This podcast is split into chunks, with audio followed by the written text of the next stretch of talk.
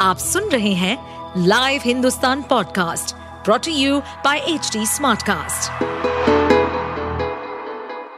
नमस्कार, ये रही आज की सबसे बड़ी खबरें। एशियन गेम्स में महिला क्रिकेट ने रचा इतिहास, श्रीलंका को हराकर गोल्ड मेडल जीता। एशियन गेम्स में महिला क्रिकेट टीम ने पहली बार गोल्ड मेडल जीतकर इतिहास रच दिया है।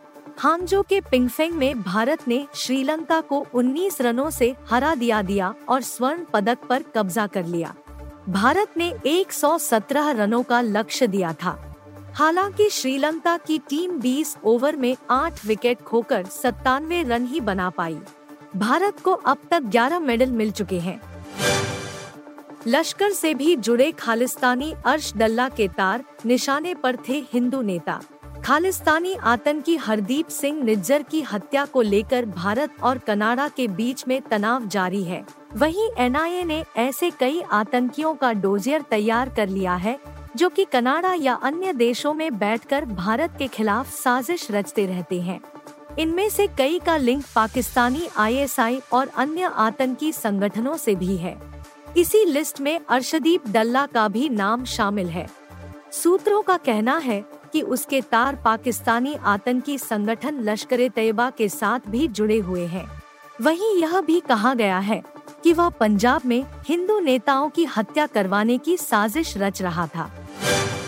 पैगंबर विवाद के बाद पहली बार दिखी नूपुर शर्मा, लगे जय श्री राम के नारे। पैगंबर विवाद के बाद से अंडरग्राउंड भारतीय जनता पार्टी, भाजपा, की पूर्व नेता नूपुर शर्मा पहली बार सामने आई है।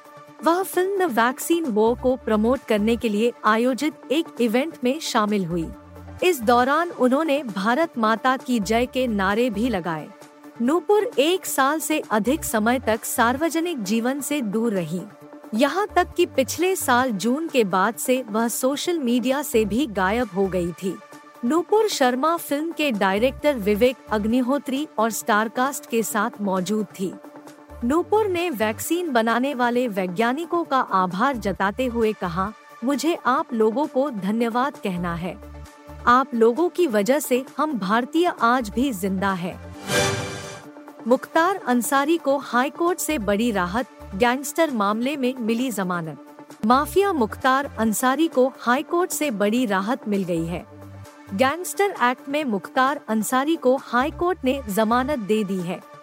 बांदा जेल में बंद माफिया मुख्तार अंसारी 29 अप्रैल को गाजीपुर की special court MP MLA gangster act में 10 साल कारावास की सजा सुनाई थी। इसी फैसले के खिलाफ मुख्तार अंसारी ने हाई कोर्ट में अपील दाखिल की है। इसी में प्रस्तुत जमानत अर्जी पर सुनवाई के बाद कोर्ट ने फैसला सुरक्षित कर लिया था। हालाँकि जमानत के बाद भी मुख्तार अंसारी के जेल से बाहर आने पर संदेह है। मुख्तार के खिलाफ करीब पचास से ज़्यादा केस दर्ज हैं। तीन मामलों में उसे सजा भी हो चुकी है। परिणीति चोपड़ा की शादी में क्यों नहीं पहुँची प्रियंका? माँ मधु ने बताई वजह। एक्ट्रेस परिणीति चोपड़ा और आम आदमी पार्टी के नेता राघव चड्ढा शादी के बंधन में बंध गए हैं। दोनों ने रविवार यानी 24 सितंबर को उदयपुर के लीला पैलेस में सात फेरे लिए। इसी बीच प्रियंका चोपड़ा की माँ मधु चोपड़ा भी शादी एंजॉय करके वापस लौट रही है। इसी दौरान उन्होंने प्रियंका के शादी में न आने की वजह के बारे में भी बताया। उन्होंने कहा, काम में बिज़ी थी इसलिए नहीं आई। इसके बाद उन्होंने पूछा, शादी कैसी थी और परिणीति कैसी लग रही थी शादी के जोड़े में? इस पर मधु ने कहा, शादी बहुत अच्छी थी और परिणीति वैसे ही खूबसूरत और अच्छी लग रही थी।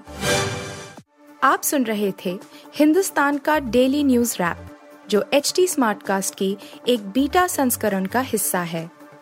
आप हमें फेसबुक ट्विटर और इंस्टाग्राम पे एट एच टी या podcasts@hindustantimes.com पर ईमेल के द्वारा सुझाव दे सकते हैं।